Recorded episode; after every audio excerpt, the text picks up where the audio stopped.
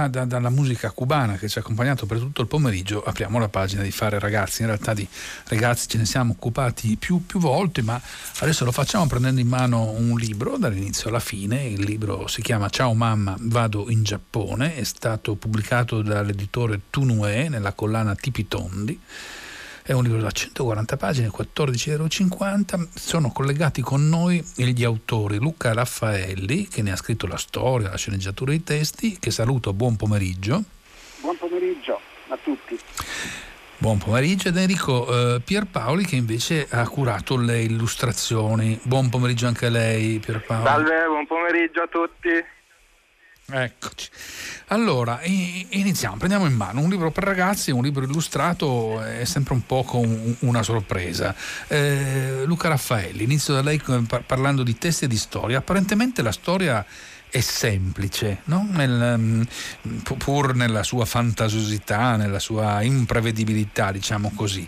Per una sbruffonata, un ragazzino che è il protagonista della storia eh, si trova a dover mantenere una, la parola data, proviamo a dire così, cosa che lo, lo spinge ad andare in Giappone.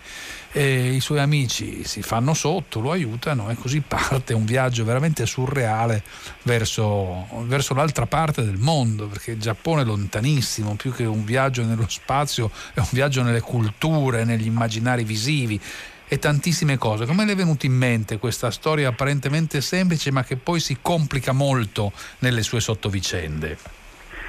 Mm, beh, tutto nasce molti anni fa, quando addirittura mm. il protagonista nacque sulle pagine del supplemento per bambini dell'unità che si chiamava Tinù curato da Vicky De Marchi sì. con Renato Pallavicini e, e, Enrichetto Cosimo era il, l'opinionista del, del, di questo supplemento un opinionista un po' strano perché non aveva mai un'opinione personale. E lui ha paura di esprimere opinioni quindi quando gli davano un tema eh, andava dagli amichetti suoi che poi sono gli stessi che compaiono nel libro, cioè Beatrice Polletti e Carlo Fonti, chiedeva a loro dei giudizi sul carnevale, su Dracula, su qualsiasi cosa, loro gli davano dei giudizi che, che erano anche contraddittori tra loro e poi li chiudeva dicendo ci rivediamo la prossima settimana per una nuova opinione di Enrichetto Cosimo. Il, il personaggio, eh, il personaggio eh, ebbe un certo successo e ci fu una persona di una grande casa editrice che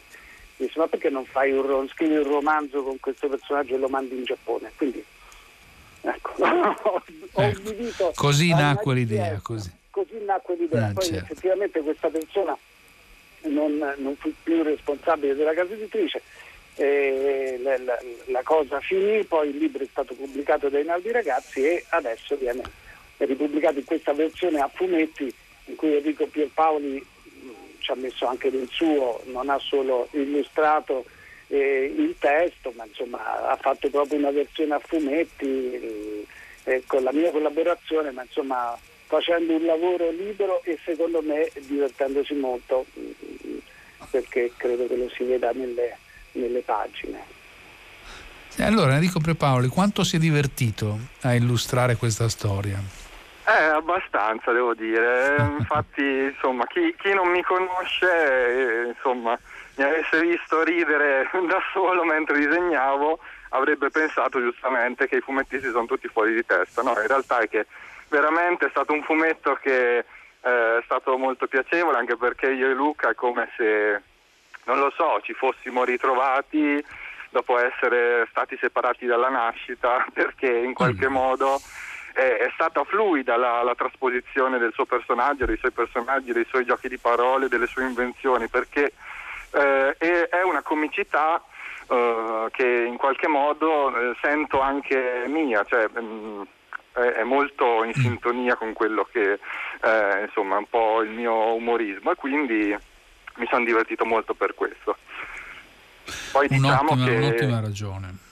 Sì, sì, diciamo che anch'io mi, mi rispecchio molto in questa cosa di Enrichetto perché quando i miei amici mi chiedono un'opinione su qualsiasi cosa faccio molta Studio. fatica a schierarmi, quindi sto sempre con i piedi in, in mille staff. Ecco. Ah, beh, tutti i figli di Roberto Benigni all'altra domenica, quando doveva fare il critico cinematografico e non esprimeva mai un'opinione neanche, neanche sotto tortura. Eh, allora parliamo di linguaggio, Luca Raffaelli, veniamo proprio a questo linguaggio perché è in effetti un elemento molto interessante di questo libro, non è un linguaggio omogeneo, se così possiamo dire, lineare, eh, non, si, non si risparmia né salti né discontinuità, alterna dialoghi che sembrano narrativi e poi invece eh, come se strizzasse l'occhio al lettore, no? rompendo la barriera tra, tra realtà e fantasia. È un linguaggio molto articolato quello che lei usa. Beh, eh, sono contento. Mm. e, eh, sì, beh, è articolato perché è un, una continua invenzione di Enrichetto Cosimo e dei suoi amici. È come se si difendessero dalla realtà inventandosene un'altra. E, e naturalmente inventandosi anche giochi di parole, inventandosi eh, pagine in cui ricorrono ad altri libri, come nel momento dell'atterraggio dell'aereo, in cui si parla di un altro romanzo che non c'entra niente con quello che mm. stanno vivendo loro. È come se, è come se ci fosse una, da una parte il tentativo di, di sfuggire a una realtà che è la realtà adulta che fa un po' paura, anche la realtà del bullo, perché poi tutto questo nasce naturalmente da un cattivo che costringe Enrichetto Cosimo a dire che ha questi albi autografati dal maestro giapponese Shinichi mm. Furukawa. E, però vorrei dire anche che in fondo, in fondo la filosofia di Enrichetto Cosimo non è male di questi tempi, cioè il fatto che lui abbia paura di esprimere un'opinione mh, mm, non, non, non, credo che sia, che sia sbagliata, cioè, b- bisognerebbe imparare molto di più ad ascoltare gli altri, a sentire quali sono le opinioni degli altri e attendere un po', magari anche con un po' di silenzio, come fa Enrichetto Cosimo quando rima- rimane ebete o abete, come dice lui, eh, per, di, di, fronte, di, fronte, alle situazioni della, della, realtà che sono molto complesse. Quindi qualche volta non esprimere le opinioni come fa Enrichetto Cosimo, ma fa anche Enrico De Paoli, mi sembra una cosa sacrosanta, soprattutto in questi periodi di, di social di, di, di, grande incertezza e sicuramente in effetti di, di grande complessità. Ma eh, Pierpaoli, anche il disegno non è per nulla un, un disegno semplice. Allora si parla di Giappone, è, è, facile evocare i manga, è facile evocare tutto questo mondo, però non è, non è proprio solo quello, ci sono tante cose in questo modo di disegnare. C'è una tavola che mi ha fatto ricordare Matrix Reloaded, cioè c'è un immaginario che va al di là semplicemente del del, del, fumetto giapponese, c'è il cinematografo, c'è la televisione, c'è sia la realtà che la fantasia. Come è nato questo modo di, di disegnare? Dal testo o come si diceva prima ci ha messo un po' del suo? Ma innanzitutto sì, come il testo di Luca eh, è un testo buffo ma volendo anche, uh, appunto, anche articolato, anche complesso e quindi può far ridere anche un lettore meno ingenuo di, di, insomma, del, del, di, quello che è il pubblico di riferimento. Così anch'io co, col disegno, indipendentemente se sto lavorando per, uh, cioè, rivolto a dei ragazzi o a degli adulti, cioè, a me piace infarcire le tavole di riferimenti alla cultura pop, come molti dei, dei fumettisti miei coetanei, perché in qualche modo siamo, siamo tutti cresciuti con un certo immaginario che ha, ha intaccato le nostre vite, il nostro modo di, eh, di, essere e quindi anche il nostro modo di, di disegnare. Mm. Quindi lei si sente un intaccato? sì, mi sento fortemente intaccato e non c'è... Mm. Non, non, penso che ci sia rimedio, ma forse neanche, neanche lo voglio, anzi vorrei intaccare mm. altre persone e vedere cosa, cosa succede cosa può succedere. Eh, senta Luca Raffaelli, uno degli aspetti che mi sembra più interessante, adesso dire la parola più colto, forse non è, parola, non, non è, giusto, ma perché no invece, forse si può anche usare. In fondo questo è un fumetto autoreferenziale, un metafumetto, un fumetto che parla dei fumetti, è, una, è un po' come ieri parlavamo di racconti che parlano della letteratura, ecco in qualche modo questo fumetto fa la stessa operazione, come il cinema francese la Nouvelle Vague. Eh, si guarda in qualche modo, eh, è così? Mm, sì, sì in, qualche, in, qualche, maniera è così, credo che ci sia tutto un gioco di, di riferimenti e di specchi all'interno del, di queste pagine che eh, mm. ehm, non, non, non, non, vorrei dirlo io, ma insomma qualcuno ha trovato anche molto complesse, ci ha trovato delle, delle complessità che probabilmente sono quelle che sfuggono sempre agli autori che, che, che, che mm. realizzano e che però ecco, sicuramente c'è una eh, ci sono dei personaggi che fingono di essere quello che poi in realtà non sono, quindi già, già partendo da quello è anche il fumetto che finge di non essere quello che poi è. Mm. Eh, insomma, livelli e stratificazioni veramente inattese dentro quello che è un libro per ragazzi, una graphic novel che sembrerebbe così, così innocente, in realtà forse così innocente non è. Ad esempio Luca Raffaele diceva personaggi che non sono quello che, che, che fingono di essere. C'è una divisione netta tra bene e male all'interno di questa storia, o così come molto nella realtà di oggi, ma di sempre, n- non sono così nitidi i confini. Ma tutto parte da un cattivo che è questo frangipane che costringe Enrichetto Cosimo a partire per il Giappone. Eh, mm. Non vorrei svelare eh, il finale no, perché, perché, c'è un colpo di scena, però insomma voglio dire, lui è il cattivo da cui parte tutto mm. e poi in fondo forse così cattivo, forse così cattivo non è, non, non, non saprei dire. Chi lo sa, il, certo. Eh, chi lo sa. E mm. alla stessa maniera ci sono dei ragazzini che sembrano più intelligenti di gran parte del mondo adulto, mm. probabilmente, probabilmente perché hanno una visione delle cose ancora più allargata. Gli adulti sicuramente hanno un'esperienza e forse anche una cultura che un ragazzino non può avere, però indubbiamente io eh, anche per certi ricordi che ho della mia, della mia, vita adolescenziale, ricordo che avevo una visione della, della, vita molto più aperta di quello che posso avere adesso. E quindi probabilmente questi personaggi, ah, questi personaggi che, sono, che sono, così pieni di, di, di, avventura, che tutto guardano con eh, anche, anche le, le, costrizioni che, sono, eh, che devono sopportare nel corso della loro avventura, Vedono, vedono, tutto questo con, uh, con, questa comicità da ridarella, la, la, la, definirei così. E in effetti, sì, sì, peraltro, uno, uno, dei momenti che l'adulto perde rispetto alla vita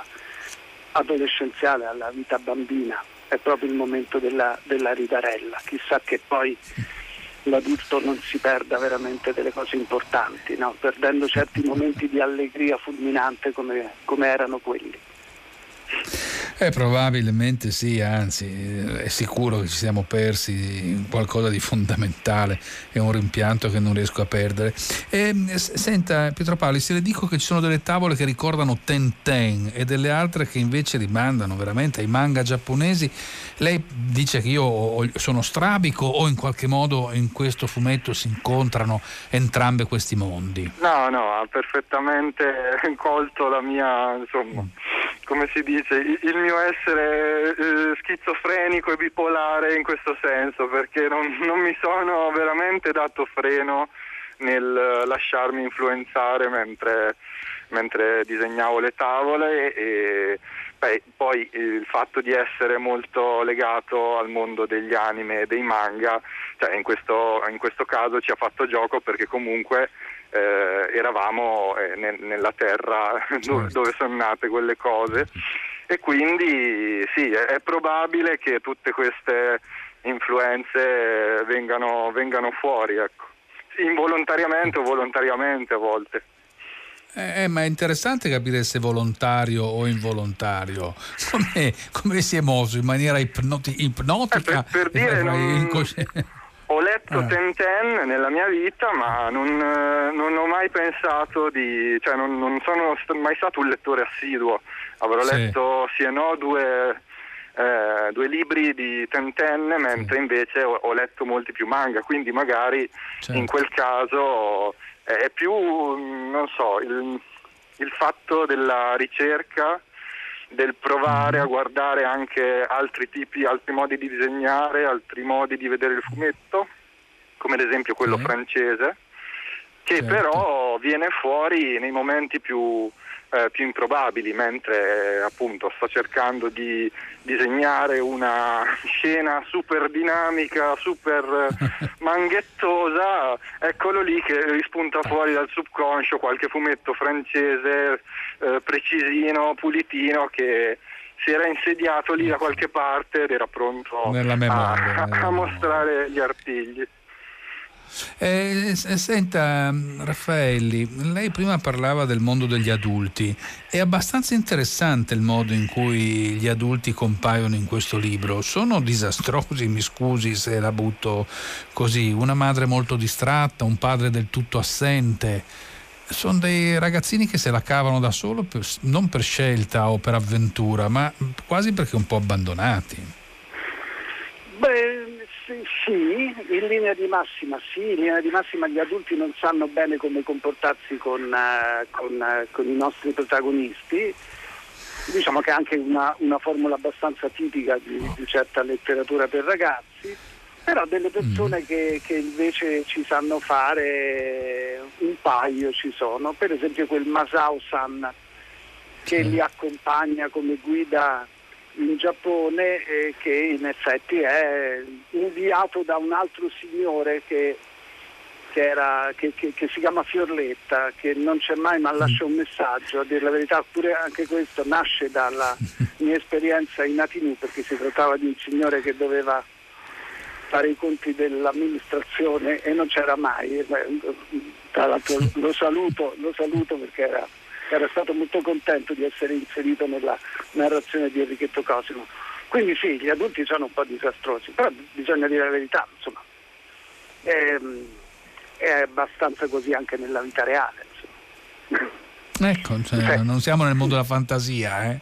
questo è il mondo della realtà. Però lei, lei, dice un adulto, questo ragazzo giapponese che gli fa da guida, ma è, è, è un adulto sui generis, è, di una gioventù straordinaria, è poco più grande di loro in fondo, o almeno così appare. Ha un pochino più di saggezza, ma neanche di saggezza, di savoir-faire nel mondo, ma veramente poco di più eh, gli, adulti sono dei poliziotti, degli, degli, autisti di taxi, dei piloti, delle hostess eh, al, al, confine del, del, ridicolo nel senso più bello anche del termine, nel senso che ti fanno ridere. Sono degli adulti inadeguati, sembrerebbe, quelli della storia. Beh, diciamo che quelli adeguati non potevano entrarci perché Enrichetto e Beatrice e Polletti dovevano cavarsela da, solo, quindi, da soli, quindi mm. non, non, dovevano avere un aiuto per poter andare avanti nella narrazione. Però diciamo che tutto questo, cioè l'incapacità degli adulti nel rapportarsi con loro, è abbastanza coerente con il mondo che viene raccontato. Quindi Certamente. Va bene così. E ehm, Va bene così. Eh, senta Enrica Pierpaoli, è importante eh, avere delle tavole molto piene, molto complesse, con degli snodi, eh, non dico non chiari, ma insomma con dei salti, con delle ehm, discontinuità. fa parte di un linguaggio mentale, se così posso dire, dei giovani lettori, eh, ha a che fare con lo zapping, con la capacità di saltare da una situazione all'altra, quasi colmare dei piccoli vuoti che nella storia o nel disegno si possono aprire? Ma questo dipende un po' da una, una certa forma di horror vacui che affligge non pochi disegnatori eh, che si trovano questo mezzo con cui poter raccontare quello, quello che vogliono tra le mani.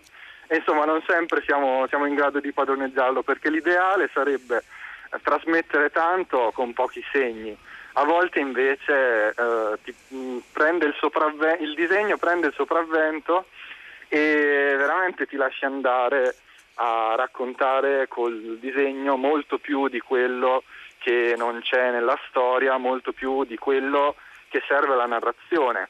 Poi gran parte di queste cose magari eh, si perdono e un lettore medio non, non le coglie. Non Ma secondo coglie. me al, al, lettore attento può, può, fare anche piacere trovare questo eccesso mm. di, di informazioni. Ecco. Sicuramente quello che fa la ricchezza del racconto e la ricchezza del disegno. Io vi ringrazio, ringrazio Luca Raffaelli ed Enrico Pierpaoli per averci mh, accompagnato tra le pagine di Ciao mamma, vado in Giappone. Lo ricordo l'editore Tunue e Tipitondi la collana, era il libro di oggi, il libro per ragazzi. Saluto sia Luca Raffaelli che Enrico Piero Pierpaoli, buona serata, grazie mille. Grazie, buona serata. Con, grazie. Gra, gra, grazie. a voi, grazie a voi e contemporaneamente saluto tutti gli ascoltatori, ringrazio Aldo Pantaleone alla console tecnica, Suanna Tarto, Daniela Pilastro, tutta la redazione. A risentirci domani pomeriggio intorno alle 15 da Enrico Morteo. Una buona serata a tutti. La linea a Paola De Angelis.